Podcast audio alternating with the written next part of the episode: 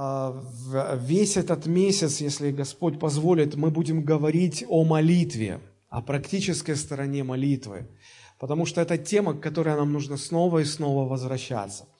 И а, первая э, проповедь в этом месяце, я ее назвал следующим образом. Тема сегодняшней проповеди – «Приучи себя молиться за все». Приучи себя молиться за все. А, время от времени мы будем возвращаться к теме молитвы. Обязательно. Снова и снова. А, потому что эта тема неисчерпаема. А нам необходимо с годами возрастать и углублять свою молитвенную жизнь. Нам нужно со временем а, научиться молиться больше, молиться глубже, молиться сильнее, молиться прилежнее, чем мы делали это раньше. И тема эта меня интересует не с точки зрения каких-то теоретических изысканий, толкований, определений. Тема эта интересует меня исключительно с практической точки зрения. Поэтому и рассуждать мы будем именно в этом ключе. Практика и еще раз практика. Все, что касается молитвы, молитвенной жизни. И э, того, как нам молиться, за что молиться и на что влияет молитва. Итак, давайте начнем с такого простого вопроса. Почему нам необходимо приучить себя молиться? Если тема звучит таким образом «приучи себя молиться за все», то почему? Чем вызвана эта необходимость? Почему нужно себя именно приучить?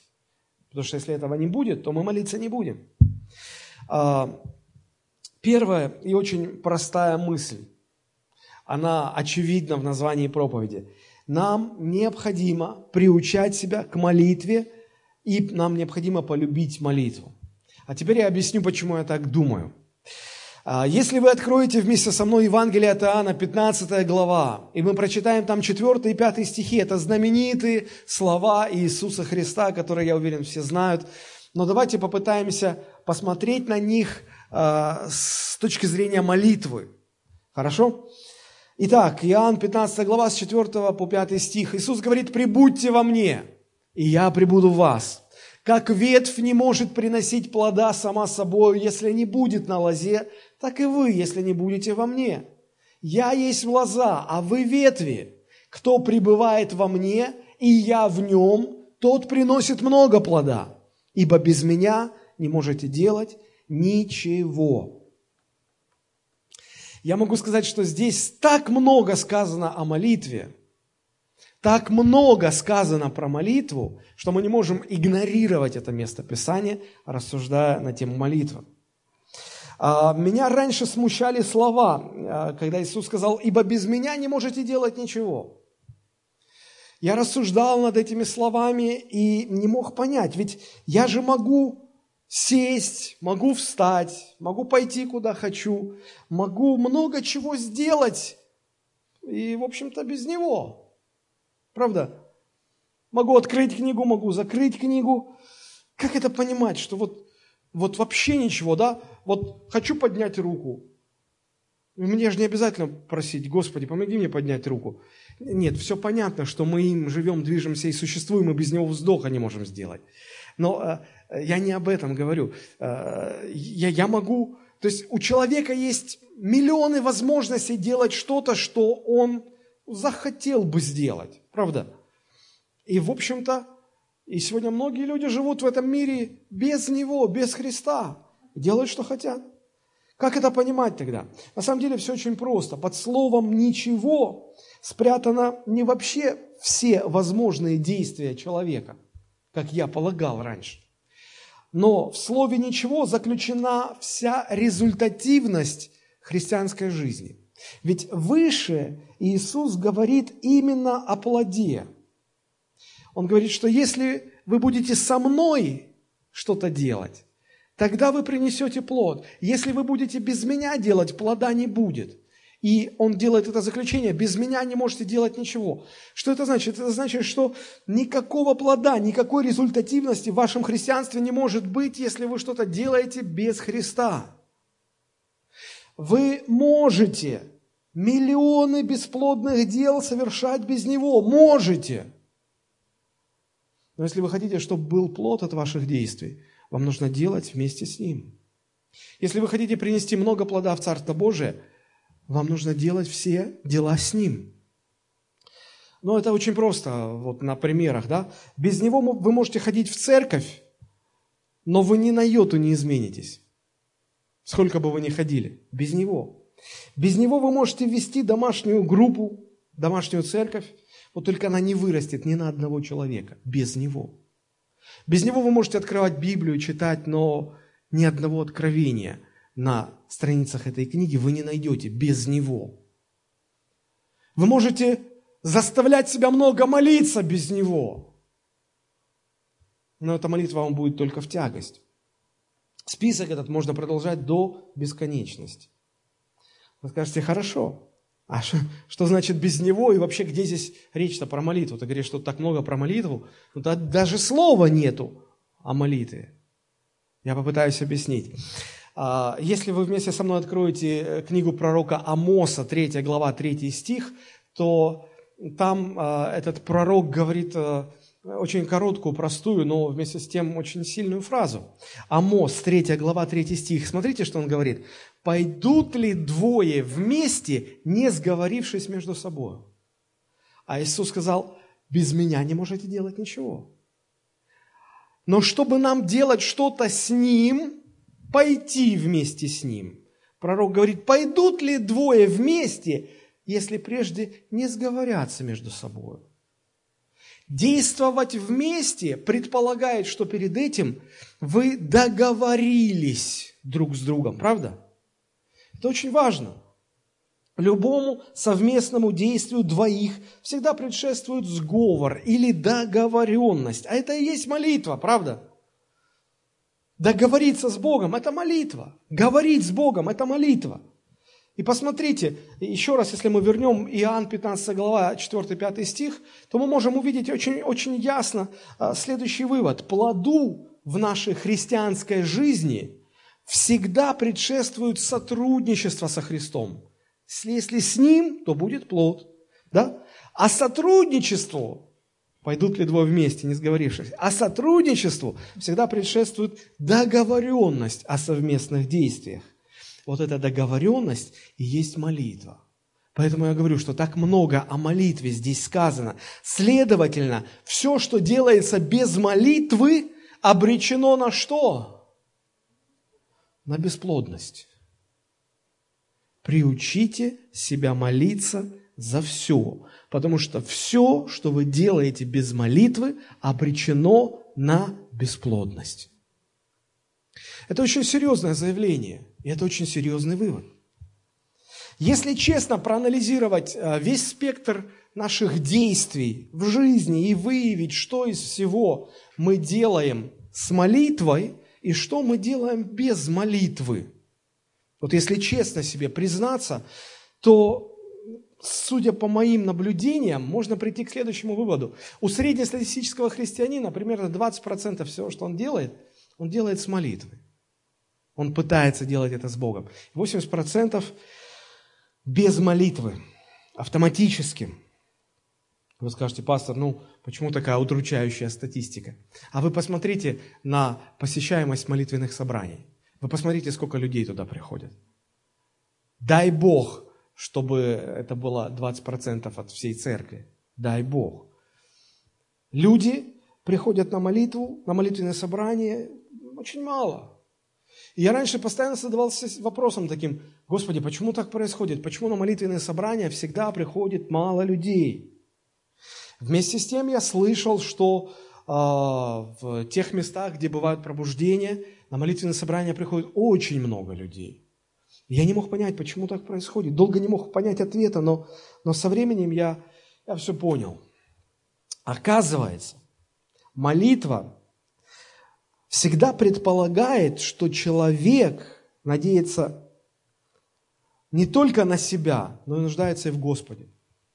Человек, который молится, вот сам факт того, что он молится, говорит о том, что он не надеется только на себя. Он, он призывает Божью помощь. Он говорит, Господи, Ты нужен мне. Я не могу без Тебя. Я хочу с Тобой это делать. Вот что это означает. Он нуждается в Господе, поэтому и молится. Молятся только те, кто приучил себя в жизни все делать со Христом. Еще раз повторю эту фразу. Молятся только те, кто приучил себя в жизни все делать со Христом. Но обычной человеческой природе, которая у верующих тоже существует, она называется плотью. Вот человеческой плоти, человеческой греховной натуре свойственно все делать в одиночку, все делать самой. Правда? Потому только если человек приучит себя не действовать в одиночку, приучит себя делать все вместе с Иисусом, действовать вместе со Христом, если он не приучит себя к этому, он не будет молиться вообще. Он может создавать видимость, что он молится, он может говорить о молитве, но молиться реально он не будет. Только те люди, которые приучили себя все делать с Богом, они только будут молиться. Почему так мало людей приходят на молитвенные собрания? Потому что большинство верующих привыкли жить самостоятельно, без Христа. Ну, конечно, вы можете сказать, ну, пастор, вообще в жизни так много простых, банальных вещей, очевидных вещей. Э, ну, что же нам просто на каждом шагу э, ничего не делать без молитвы? одеваешь рубашку и моли, Господи, помоги одеть рубашку. Э, вышел в магазин за хлеб, Господи, помоги там сходить за хлебом. Или, или что? Не, не похоже ли это будет на какое-то помешательство, на какое-то сумасшествие? Я не об этом, друзья, говорю. А, в качестве ответа на этот вопрос приведу небольшую иллюстрацию из жизни Ноя. Книга «Бытие» в самом начале рассказывает о Ное. Праведник Ной, который построил ковчег, а, благодаря которому выжило человечество в дни потопа. Помните? Вот а, я надеюсь, что вы помните эту историю, чтобы мне ее не пересказывать. Я прочитаю из книги «Бытие» из 8 главы а, с 13 по 16 стихи. А вы послушайте внимательно. 601 года жизни Ноя к первому дню первого месяца иссякла вода на земле. И открыл Ной кровлю ковчега, и посмотрел, и вот обсохла поверхность земли. И во втором месяце, к двадцать седьмому дню месяца, земля высохла. И сказал Бог Ною, выйди из ковчега ты и жена твоя, и сыновья твои, и жены сыновей твоих с тобою. А, Потоп продолжался где-то около года. И вот обратите внимание, когда потоп закончился, а, здесь сказано, что если считать 601 а, год жизни Ноя, то вот первый день первого месяца 601 года жизни Ноя, давайте условно назовем это 1 января, да, ну, первый день первого месяца, чтобы легче было считать.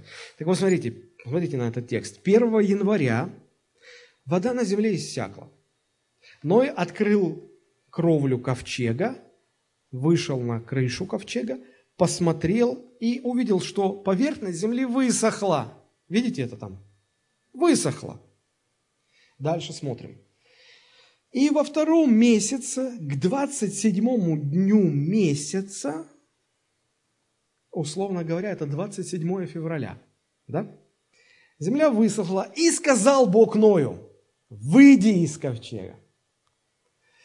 Знаете, как бы я поступил на месте Ноя? Я вышел на кровлю ковчега, ну, наверное, это был такой большой корабль, я увидел бы, что земля, э, все уже, вода сошла. Земля мокрая еще, но вот можно ходить. Я бы на месте Ноя, долго бы не раздумывая, просто выскочил бы из ковчега, сказал бы, все, друзья, закончилось. Солнышко, давайте радоваться, что мы остались живы, мы пережили потоп, вода ушла, слава Богу, аллилуйя, здорово. Но Ной так не сделал. Они год не ступали на твердую почву. Если кто-то год плавал на корабле, тот может понять, Так хочется ступить, ощутить твердую землю под собой, под своими ногами. И вот когда уже можно, можно, можно было выйти, он ничего не делал, он никуда не выходил. Знаете почему? Бог не сказал ничего делать. И вот два месяца, 30 дней первого месяца и 27 дней второго месяца, два месяца почти, когда уже можно было все делать, но и ничего не делал. Почему? Бог не сказал выходить. Бог не сказал выходить, и он не вышел. И когда Бог сказал выйти, только тогда он это сделал. Только тогда он это сделал. Мы можем сказать, ну слушайте, ну это же нелогично. Но земля высохла, давай, выбегаем. Здраво, логично, разумно. Да, да. Но только вот Божьи люди научились к здравомыслию и логике добавлять еще и молитву. Это то, что многим из нас сегодня не хватает. Я не против логики и здравости, я за логику, я за здравость, но плюс к этому еще нужна и молитва. Нам нужно приучить себя даже простые, логичные и здравые вещи делать вместе с Иисусом.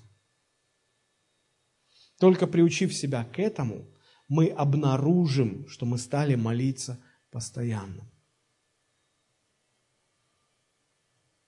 Это очень важно. Однажды Чарльз Сперджин, который считается королем всех проповедников всех времен, а, он сказал такие слова. Все христианские ценности, все богатство жизни христианина – все плоды жизни христианина сокрыты в его молитве. Вдумайтесь в эти слова. Все христианские ценности, все богатство жизни с Богом, вся результативность, все плоды христианина сокрыты в его молитве.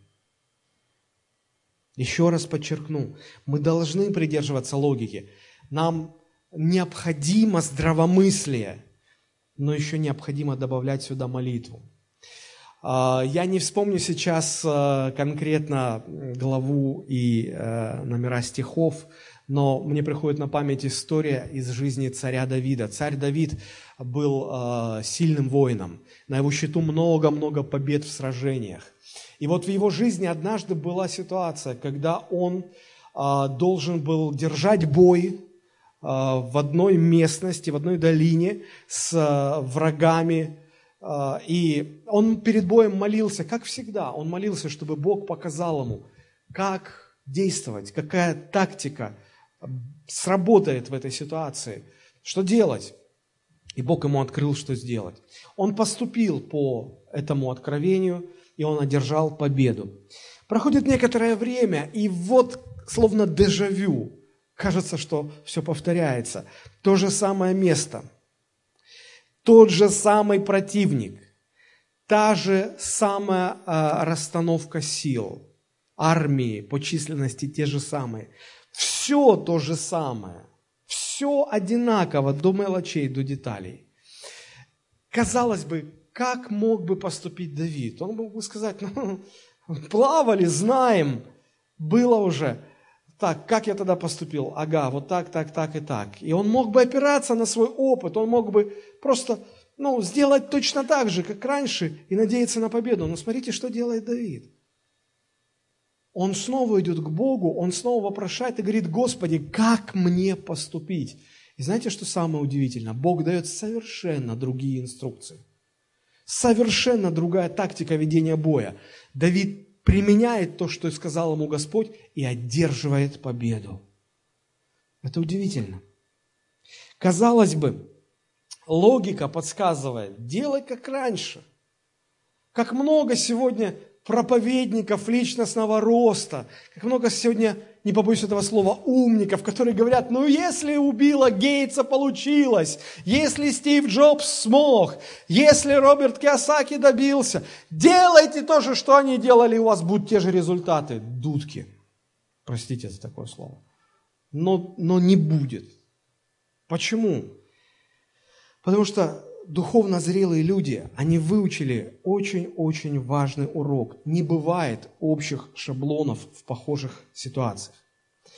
То, что сработало даже в вашей жизни, то, что сработало вчера, сегодня, при всех тех же вводных, при тех, всех тех же условиях, сегодня это может быть абсолютно неверным решением. Тем более, то, что сработало у одного пастора, совсем не факт, что сработает у другого пастора. Наша беда в том, что мы привыкли систематизировать свой опыт. Это неплохо. Мы привыкли полагаться на свой опыт – очень часто наше достоинство становится продолжением наших недостатков, или наоборот, наши недостатки становятся продолжением наших достоинств. И вот вместо того, чтобы полагаться на Бога, мы полагаемся на опыт. Ситуация же то же самое или похожая. Нам нужно понять, запомнить на всю жизнь. Одна ситуация, одна инструкция. И даже если они очень похожи в жизни – Одна ситуация, одна инструкция. В новой ситуации, пусть она как две капли воды похожа на предыдущую, старая инструкция не сработает. Вот почему нам необходимо постоянно молиться, даже в привычных для нас обстоятельствах.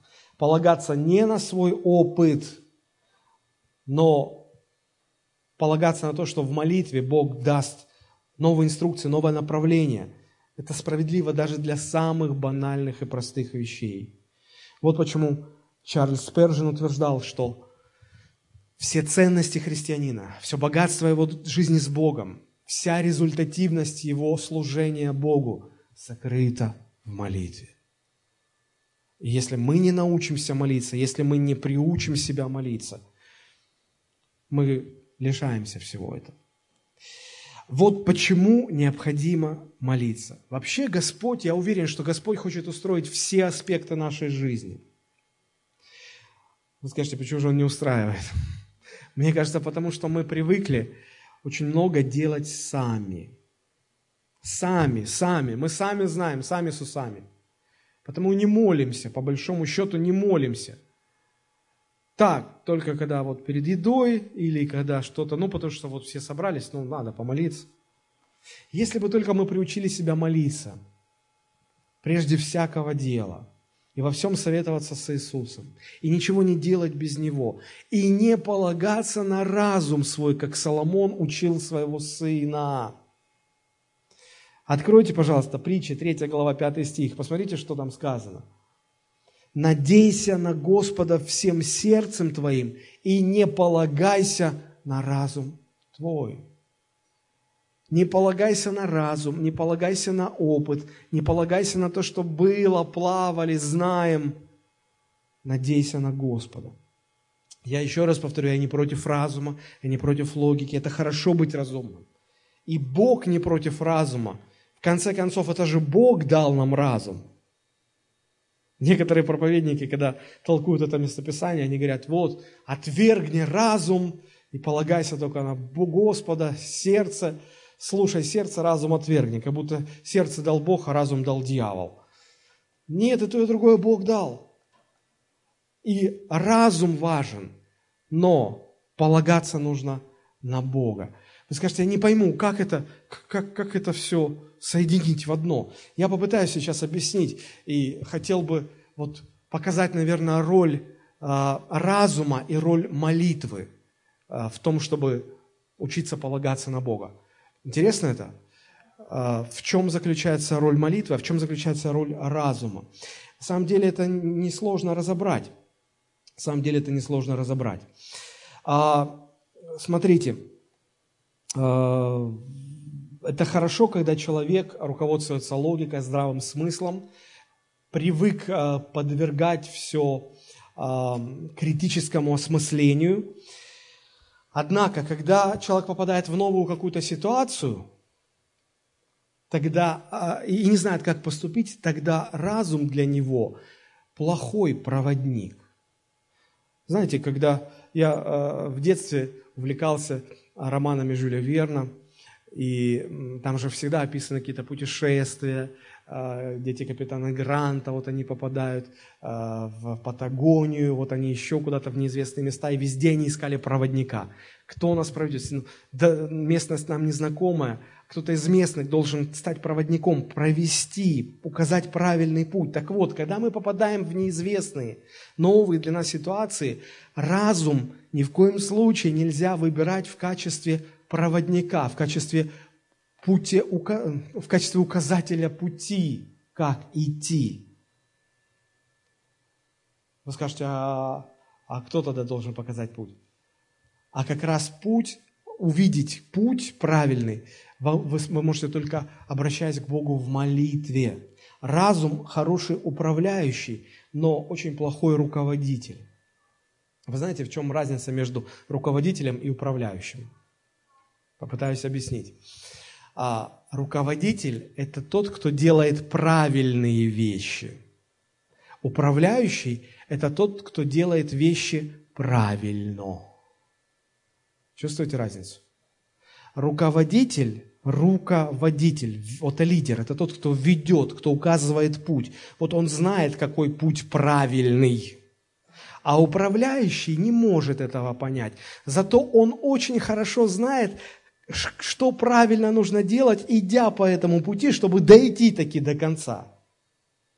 Поэтому любой организации всегда нужен хороший руководитель и хороший управляющий. Потому что руководитель а, определяет и понимает, куда идти, а управляющие помогают хорошо и правильно всем дойти туда. Чувствуете разницу? Так вот, молитва – это руководитель, а разум – это управляющий.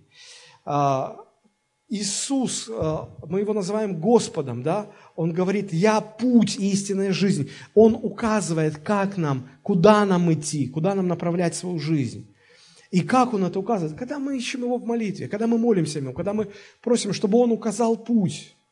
Да? И вот в молитве мы получаем направление. А дальше нам необходим разум, чтобы благополучно по указанному пути дойти до своей цели. Понятно? В чем различие, в чем разница? Так вот, молитва это руководитель, указывающий правильный путь, а разум – это управляющий, способный правильно по этому пути вести. Вообще понимание вот этой разницы между руководством и управлением в жизни во многом помогает. Помогает разбираться в жизни. Ну, например, очень хорошо а, помогает понять а, распределение ролей в семье. Библия говорит нам, что муж является руководителем для своей жены глава, руководитель. Что это значит? Это значит, что муж должен а, от Бога получать направление и показывать путь, по которому семья будет двигаться. А жена управляющий. Она лучше знает, как устроить все, быт, как, устро... как обеспечить вот это путешествие по указанному пути, который муж получил от Бога, направление, а, как идти, как как заботиться о детях, как готовить, а, одевать там и так далее, и так далее. А, чтобы не трудно было идти этим путем. Поскольку именно мужа Бог поставил главой над женой, значит ответственность за выбор направления лежит на ком? На муже. Отсюда просто вывод. Если так, тогда мужчины должны быть более склонны к молитве, чем женщины и уметь молиться лучше, чем женщины, и молиться больше, чем женщины. Вот почему апостол Павел говорит, 1 Тимофею 2.8, а, выше он, 1 Тимофея 2.8, выше он говорит, итак, прежде всего, а, прошу совершать молитвы, моления, прошения за всех людей, за начальство. Он говорит о молитве, он призывает к молитве. И как бы э, итогом 8 стих звучит следующим образом. «Итак, желаю, чтобы на всяком месте произносили молитвы кто? Мужи!» Воздевая чистые руки без гнева и сомнения. Почему мужи? А потому что на них ответственность. Они руководители, они у Бога должны получать направление и указывать своим женам, своим семьям путь, по которому они будут двигаться. Там сказано, так же и жены. Давайте девятый стих. Так же и жены.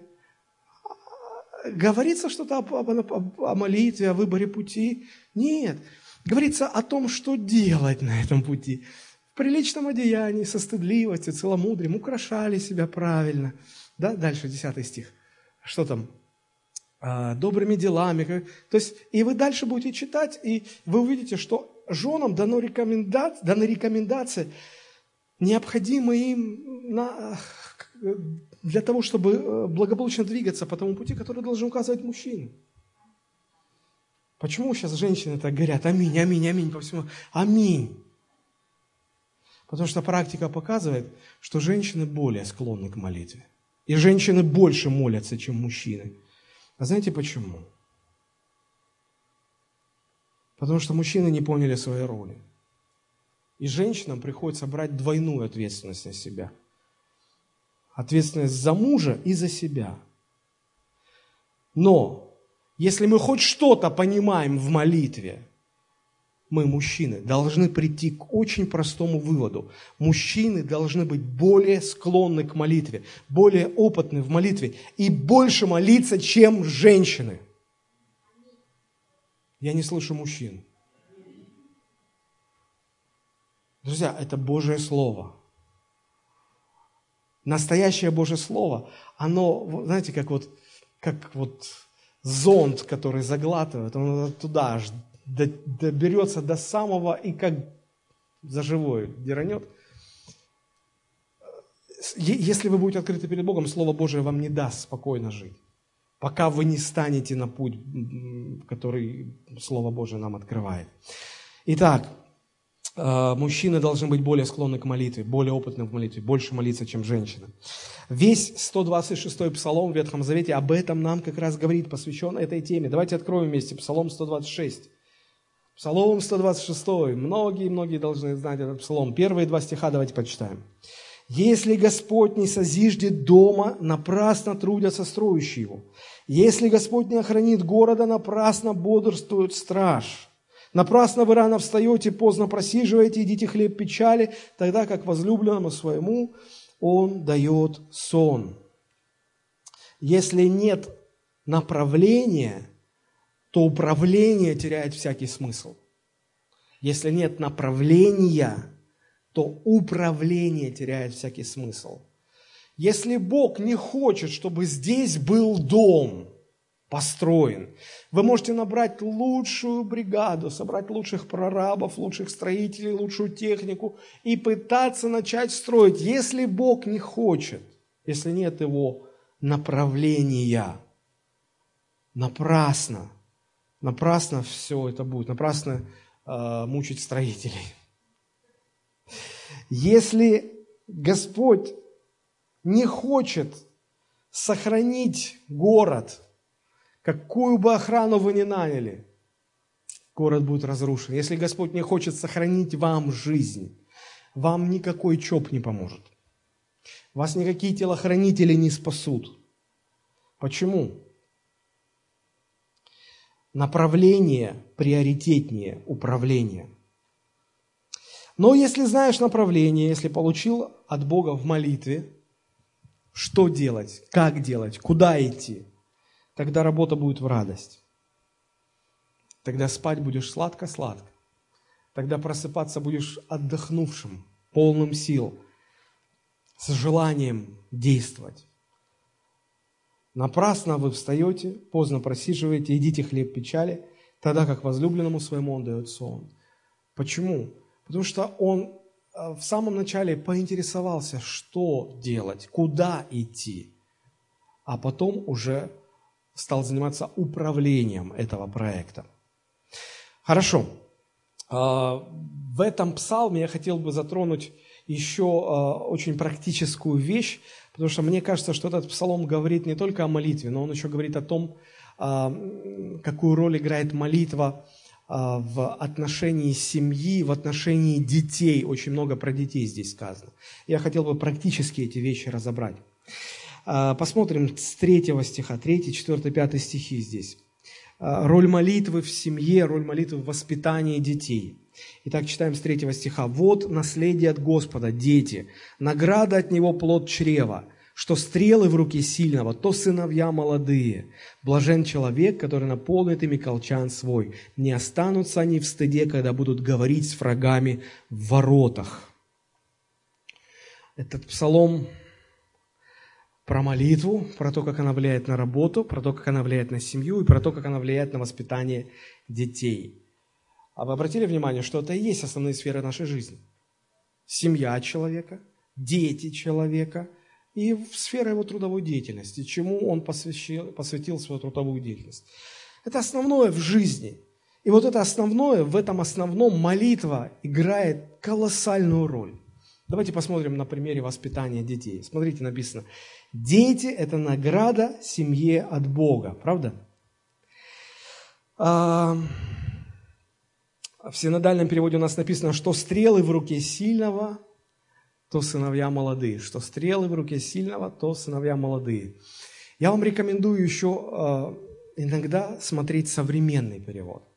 Так вот, в современном переводе, и я, я обнаружил, кстати, что в большинстве переводов – Немножечко по-другому эта фраза звучит. Хотите послушать как?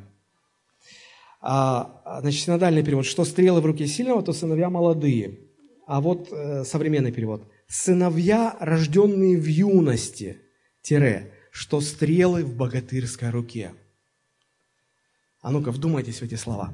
Сыновья, рожденные в юности, дети, рожденные в юности. Они что стрелы в богатырской руке. Отсюда я делаю очень простой вывод. Детей нужно рожать в юности. Вы скажете, а что ты так на этом застряешь внимание? А то, что сегодня очень-очень много молодых людей, парней и девушек, которые убеждены, что сначала надо, сейчас пальцы буду загибать, а, построить карьеру, заработать денег – да, что там еще? А, дом построить, потом уже выйти замуж, пожить немножечко для себя, и потом уже заводить детей. Ну, годам к 30 или, может, так слегка за 30. Люди, это не библейский подход. Вы слышите, это совершенно не библейский взгляд.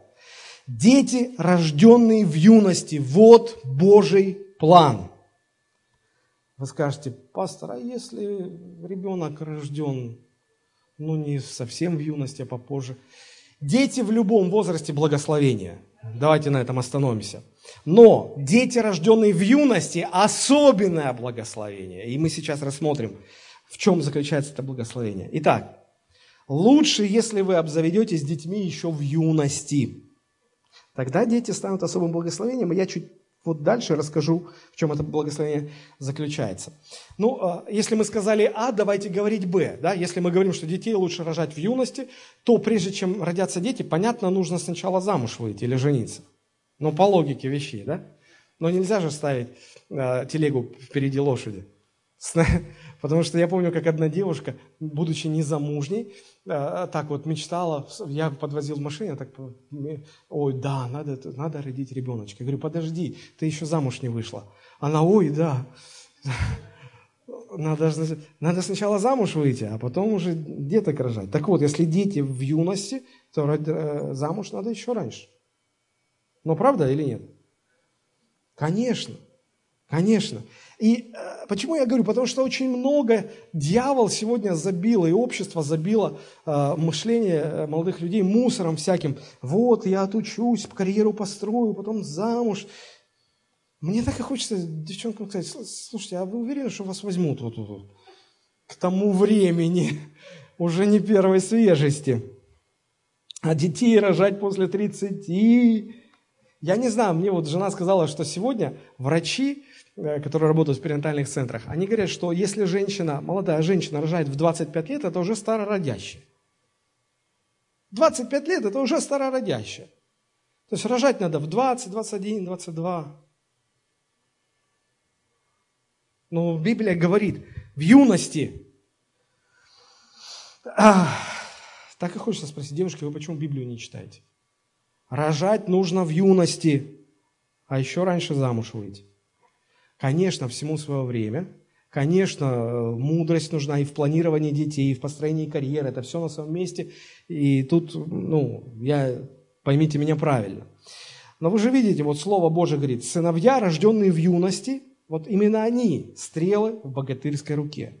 То есть дети, рожденные в юности, это особое благословение. И эти дети сравниваются с оружием в руках мужчины, воина. Еще одна интересная деталь. Дети сравниваются со стрелами в колчине. Блажен человек, который наполнил ими колчан свой. То есть одна стрела, болтыхающаяся в колчине, не сильно повоюешь, правда? Вытащил одну стрелу, и что? Одной стрелой всех сразу не уложишь. Отсюда делаем простой вывод, что э, не один ребенок, как сейчас модно, один ребенок. В семье должен быть один ребенок. Нет. Много. Бог за то, чтобы в семье было много детей. И чтобы это были дети, рожденные в юности. Кто скажет аминь? Бог за то, чтобы в семье было много детей, и они были бы рождены в юности. Это Божья воля. Это направление от Бога. Но помните, что когда известно направление, дальше что нужно делать? Включать разум. Разум управляющий. Молитва дает направление, открывает направление. Разум должен теперь управлять. То есть разумно нужно ко всему подходить. Это не значит, что сейчас вот муж сидит, толкает жену в бок и говорит, о, я же тебе говорил, так, а ну-ка давай, каждый год, чтобы мы рожали. Ох, я посмотрел бы, как вы каждый год бы рожали. Разум нужен. А разум говорит, что молодая женщина, ей между родами требуется 2-3 года перерыва, отдыха. Это разумно. Должен организм перестроиться, восстановиться. Это та, которая не старородящая еще, да, это до 25 лет. А если после 25 лет, то там нужно 3-4 года – восстановительного периода. В конце концов, э, жена же не кошка, чтобы каждые полгода рожать. То есть разум нужен, понимаете? Возвращаемся опять к детям.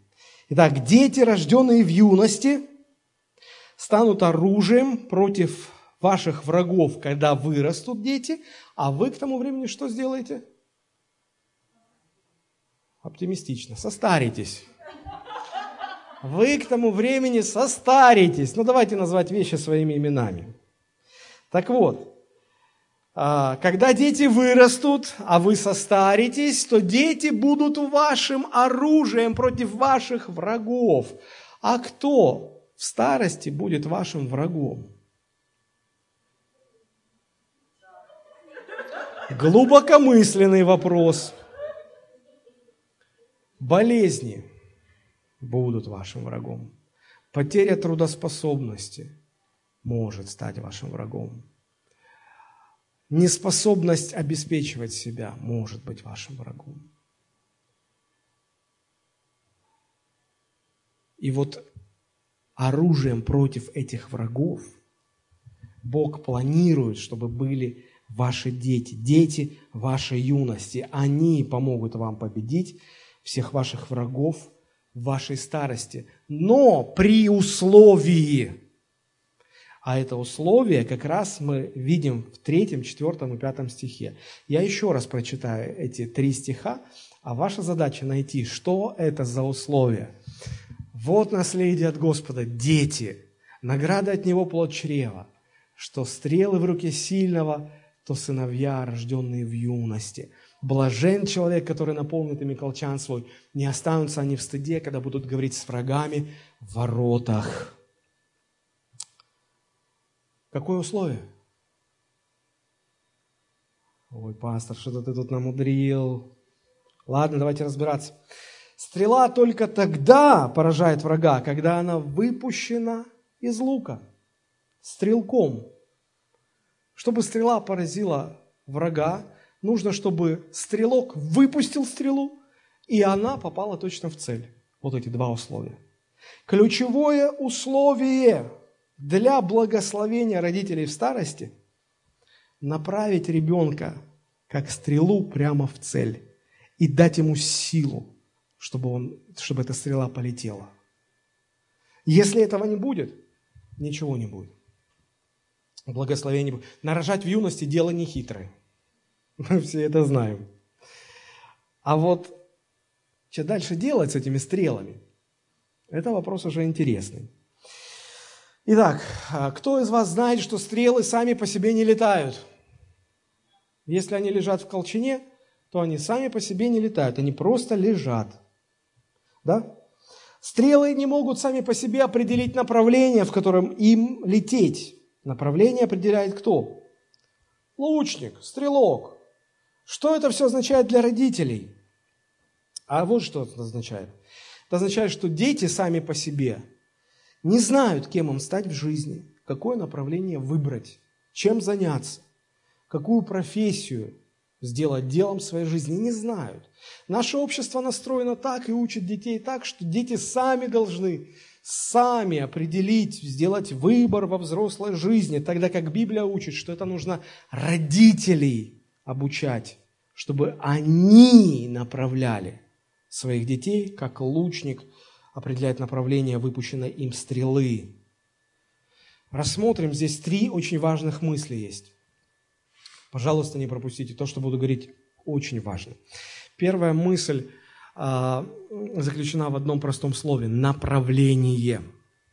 Направление, куда дети выстрелят в своей взрослой жизни, кем они станут, куда они пойдут, это направление, вот если верить 126 псалму, должны определять родители.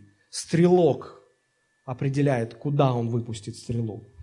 А общество учит детей, что нет, детки, это вы сами должны. А как они сами? Они жизни не знают. Можно выбирать между одним и вторым, если ты знаешь одно и второе. Они ничего не знают. Они что, уже поработали там инженерами, плиточниками, каменщиками, продюсерами, актерами? Они что, поработали, что они знают и вот могут выбирать? Они ничего не знают. Это все равно, что если бы я вам сейчас предложил, а что вы будете, а, вот выберите, пожалуйста, между двух блюд, которые вы никогда не ели в своей жизни. Что вы предпочтете? А все равно вы не знаете ни того, ни другого. Точно так же и дети. Библия говорит, что родителей нужно учить и наставлять, что это их ответственность, родительская ответственность, чтобы они научились выбирать направление для своих детей в жизни – если стрела не попадет в цель, это чья вина? Стрелы? Стрелка. Если ребенок не состоялся во взрослой жизни, это вина ребенка или родителей? Родителей. А с этим уже трудно как-то соглашаться. Вот почему надо учиться родителей. Учить, учить родителей не промахиваться. Ну как ребенок может выбрать сам? кем ему быть в жизни. Вы наверняка спрашивали у своих детей, если они у вас есть дети, а, ну, маленькие, сыночек, дочечка, кем ты хочешь быть? Они вам будут говорить что угодно. Сегодня а, она хочет быть парикмахером, завтра она хочет быть официантом, послезавтра она хочет быть бизнес-леди, потом она хочет быть актрисой, потом она хочет быть певицей, потом... И так это вот, знаете, как, как настроение ляжет. Да? То есть я про себя могу рассказать. Э, когда в школе я учился, и нас постоянно учителя долбили, вы должны уже в школе определиться, кем вы будете, выбрать свой путь в жизни, свою профессию. Меня так додолбили, что я уже, ну, надо что-то выбирать. Я подумал, ну, наверное, хорошо быть врачом. И я себе внушил, все, я буду врачом. Всем говорил, что это, знаете, до первого посещения э, кинофильма, который рассказывал о профессии врача. Вот. И, значит, когда э, показывали, чему учат э, студентов в медицинских э, академиях, вот, то там подробно так вот со всеми деталями уделили много времени значит, по ходу студентов э, в морг. И когда, значит, там э, просто показывали, как, ну, как этот, в Америке это называется коронер, патологоанатом, как, значит, вскрывает труп, я на, на пятой секунде уже понял, что это не мое. Мягко говоря. Я выбежал из зала, потому что меня стошнило. А, окончательно я убедился в том, что это не мое, когда а, мне, значит, брали кровь из пальца. Меня сразу мутит, бросает, я сразу вот так вот, без задних ног. А, а если берут из вены кровь, это значит, я прям на второй секунде отключаюсь. А оказалось, что ситуация еще, еще хуже, гораздо хуже. А, я помню, когда моя мама была в больнице, я навещал ее, и надо же, я как раз пришел, когда ей нужно было делать укол. И, значит, я захожу, мама поцеловал ее, поставил апельсины, что обычно приносят в больницу. И, э, значит, э, э, и, и медсестра только вот так шприц взяла, так приспустила, и потом уже откачивали меня. Укол перенесли на полчаса. И я понял, что я и, и медицина вещи несовместимые. Вот, это хорошо, что я в школе это понял, сходил на этот фильм.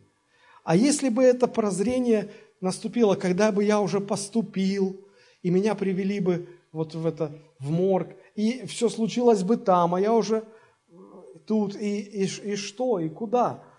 То есть я к чему все это говорю? Дети не знают, кем быть. Они сами не знают, как и стрела не знает, куда ей лететь. Поэтому в здоровой христианской семье родители должны молиться о направлении для своих детей в их жизни. И догадайтесь, кто больше должен молиться, муж или жена? Папа, точно. Вам выпускать детей, а вы не знаете куда. И чем вы начинаете руководствоваться? Разумом. А разум – плохой проводник. Он хороший управляющий, но он плохой проводник. Разум поможет правильно двигаться в выбранном направлении. А вот какое направление правильное, вы можете получить в молитве. Вот почему важно молиться за все. Вот почему важно приучить себя молиться за все.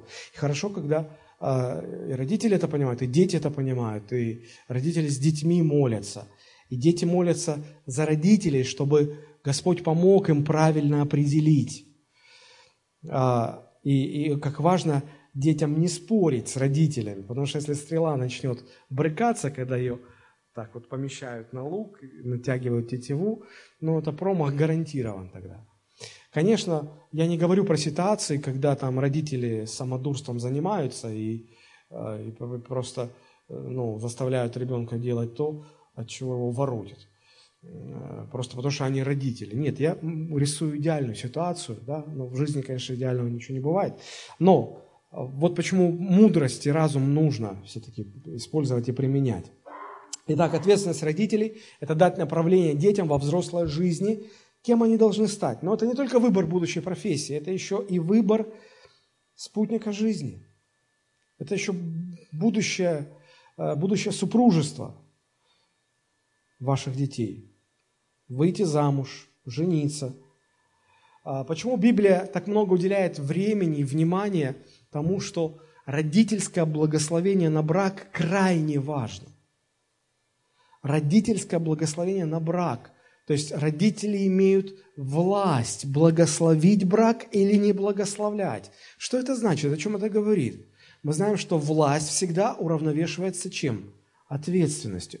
Если мы видим такую большую власть у родителей, это говорит о том, что есть большая, такая же большая ответственность. И в чем эта ответственность заключается? А заключается она в том, чтобы предостеречь своего ребенка.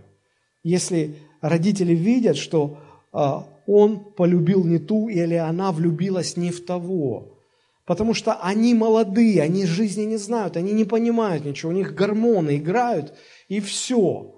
А родители уже жизнь прожили, они знают, они, ну, по крайней мере, у них трезвость должна быть. И поэтому, а, когда, если я буду видеть, что моя дочь не туда а, клонит в отношении будущего замужества, то я все сделаю, чтобы она не вышла замуж. Почему? В, ну, за, за, этот, за этого парня, за того человека. Потому что я ответственный, я отвечаю. Я не понимаю тех родителей, которые, я про христианских родителей говорю, про тех, кто в Боге, когда вы видите, что ваш ребенок э, не с тем человеком пытается связать свою жизнь, и вы думаете, ну ладно, это же им решать. Горе стрелки вы, им решать. Это вам решать, и Бог с вас спросит. У них в жизни не сложится. А спрашивать будет Бог с вас потому что вы стреляете, вы определяете направление. Вообще в древности, э, мы видим это и в Писании, в истории многих э, народов, культуры их, что э, именно родители определяли, за кого выходить замуж, на ком жениться. Конечно, это все имеет свои крайности, но все-таки детям важно советоваться с родителями, детям важно прислушиваться. И если папа, мама говорят, что доченька, ну ты, ты намаешься с этим красавцем. Или наоборот, они говорят, вот, ну если доверительные отношения, что вот ты можешь на этого обратить внимание. То есть э, мудрость здесь нужна. Сегодня ситуация такая в большинстве семей, что когда родители начинают что-то говорить на этот счет, дети в штыки воспринимают. Вы стрелы, не брыкайтесь. Вам же хотят, вас хотят направить в правильное направление. Поэтому здесь мудрость нужна. И Э, в отношении э, детей, в отношении родителей. Детям важно понять, что успех вашей взрослой жизни сокрыт не в ваших решениях, а в способности ваших родителей направить вас по жизни в соответствии с Божьей волей. Еще раз повторю.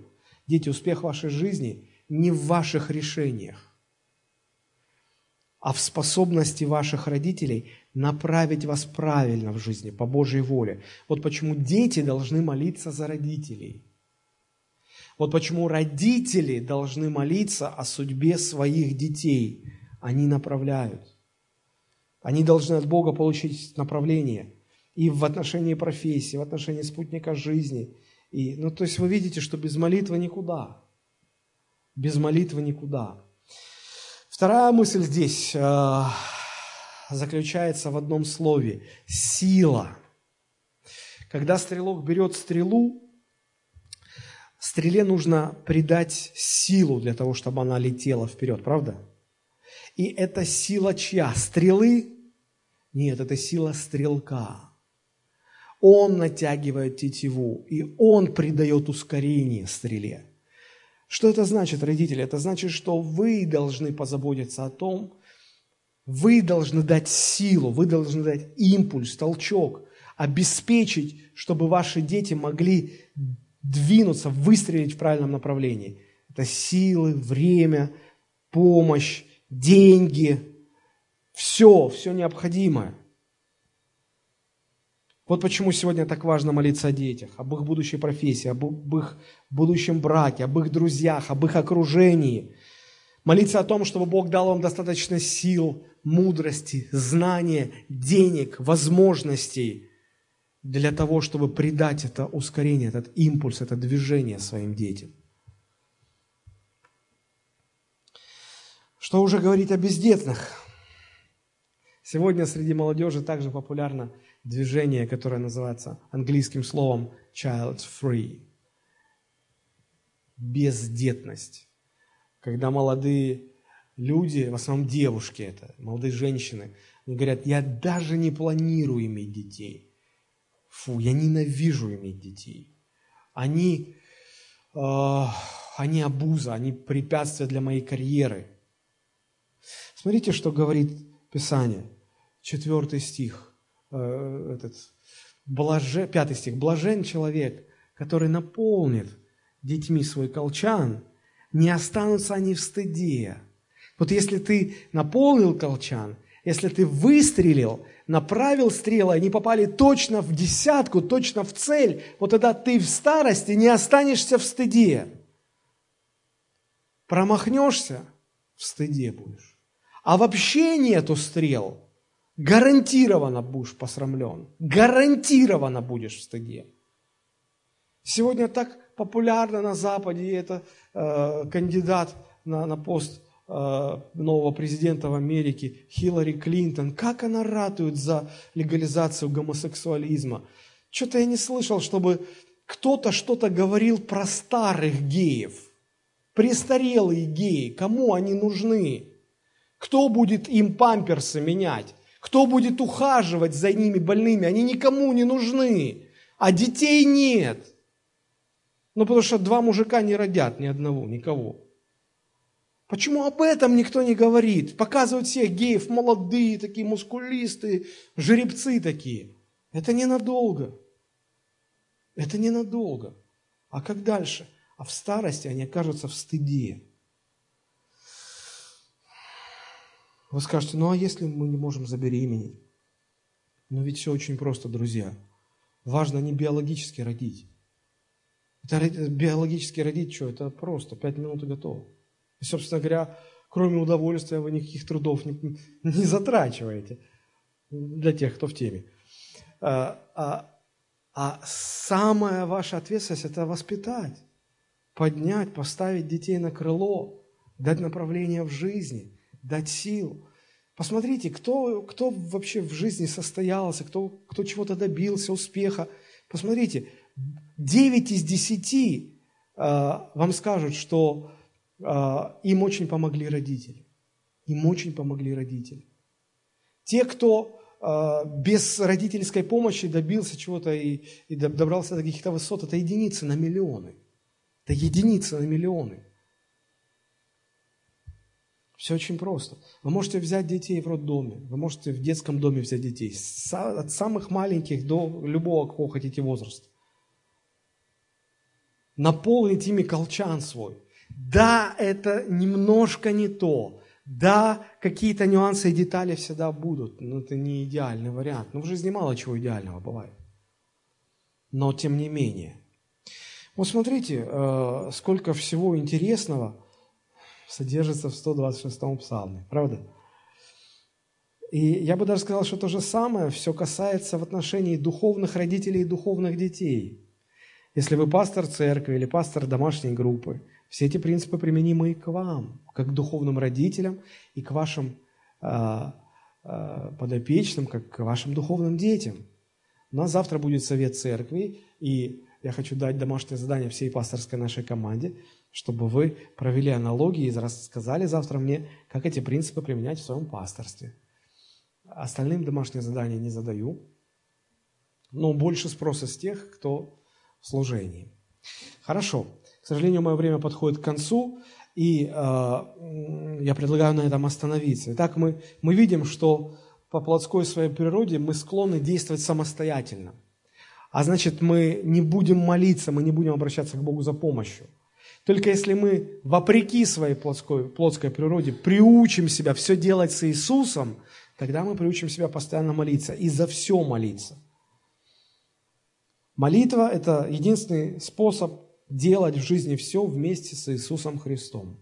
Я вот только по верхам, вот самое важное, там практические примеры взял, постарался их проанализировать, показать, как это применимо. Приучите себя молиться.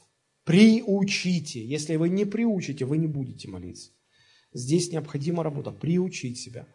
А, а фундаментом для этого является понимание, что все надо делать со Христом. И только если вы будете делать все это со Христом, а сколько всего вам нужно и в отношении детей, и в отношении брака, муж-жена отношения, и в отношении служения, когда духовные дети, вы духовные наставники и так далее, и так далее.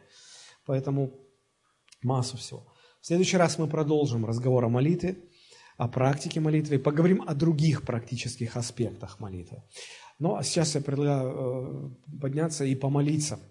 А, кто уже понимает, тоже чувствует необходимость, вам, что вам нужно молиться, у вас дети подрастают, и вы понимаете, что вы теперь не просто родитель, накормили, э, дали им пожить своим детям до 18 лет в своем доме, а потом хай сами идут там как-то устраивать свою жизнь. Нет.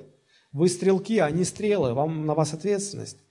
Помните, когда Иаков благословлял сыновей своих, когда он уже был при смерти, и Иосиф привел своих братьев э, к отцу, и Иаков называл имя каждого из двенадцати братьев. Он говорил, Рувим, подойди ко мне. И он давал направление, кем он будет в жизни, что в его жизни будет происходить. Он брал стрелу, он натягивал тетиву, и он точно по Божьей воле указывал направление. Ты будешь таким-то.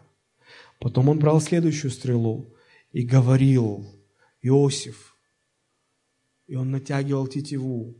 И он говорил, ты будешь в жизни тем и тем, и в твоей жизни будет то и то. Потом он брал следующую стрелу и говорил, Иуда, подойди ко мне. Я даю тебе такое благословение. Ты будешь тем-то и тем-то и тем-то. И так все двенадцать сыновей. Потрясающе. Потрясающе. Как важно нам понять, как родителям понять. Понять эти простые вещи. Вы спросите, откуда он знал, кем будет каждый из двенадцати его сыновей? Этот человек общался с Богом. Это был человек глубочайшей молитвы. И он знал свою ответственность перед Богом дать направление каждому своему сыну. Мы сегодня говорим, что наш Бог – это Бог Авраама, Исаака и Иакова. Эти люди знали, что значит молиться. Эти люди умели молиться. И они во всей полноте несли ту ответственность, которую Бог возложил на них. Друзья, нам нужно молиться о том, чтобы хотя бы немножечко нам приобщаться к тому, какое наследие оставили эти герои веры, к тому, чему учит нас Священное Писание. Давайте закроем наши глаза и помолимся. Господь, мы благодарны Тебе за Твое Слово.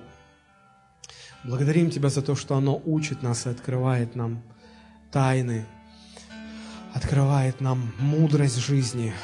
Господи, помоги нам понять и осознать, что если мы хотим видеть плоды и результаты в своей жизни христианской, в своем христианстве, в своем служении, нам нужно научиться все делать с Иисусом, быть привитым к лозе, как веточки, и ничего не делать, не, ничего не делать без Него. Научи нас молиться, и в молитве находить вот эту договоренность с тобой. Пойдут ли двое вместе, не сговорившись? Находить эту договоренность в молитве с тобой, понимая, куда ты нас направляешь, что мы должны делать, в каком направлении двигаться. Господи, благослови нас как родителей взять на себя эту ответственность стрелка, наполнить стрелами колчан свой и научиться выпускать эти стрелы с необходимой силой и в совершенно верном направлении, так чтобы эти стрелы попадали в самое яблочко, в десятку, чтобы к концу своей жизни, когда время подойдет к закату, чтобы нам не остаться в стыде, чтобы наши дети были нашей славой, чтобы мы могли гордиться своими детьми, а дети могли гордиться нами, как своими родителями. Господи, нам так нужен Ты, нам так нужна Твоя мудрость, Твое руководство, Твое водительство. Господи, прости нас за наши ошибки, которые мы уже допустили по незнанию, по безответственности своей. Залечи эти раны в наших жизнях и в жизни наших детей. Помоги нам не повторять этих ошибок. Помоги нам стать людьми, которые научатся молиться, которые будут иметь глубокую молитвенную жизнь, которые пустят глубокие молитвенные корни в Слово Божье, в Божье присутствие, в молитву, в следование за Твоей волей. Господь, я молюсь о каждом человеке, кто слушает эту проповедь. Я молюсь о том, чтобы Дух Святой произвел в его сердце неотвратимое желание, стремление молиться и посвятить свою жизнь молитве. Особенно я молюсь за мужчин, чтобы они осознали свою ответственность, чтобы они стали глубокими молитвенниками в своей жизни. Господь, Тебе да будет вся слава, вся честь и вся сила. И все, что Ты произведешь в нас, вся слава да будет Тебе во имя Иисуса Христа. Аминь. Аминь. Слава. У нас еще есть время, а, чтобы совершить.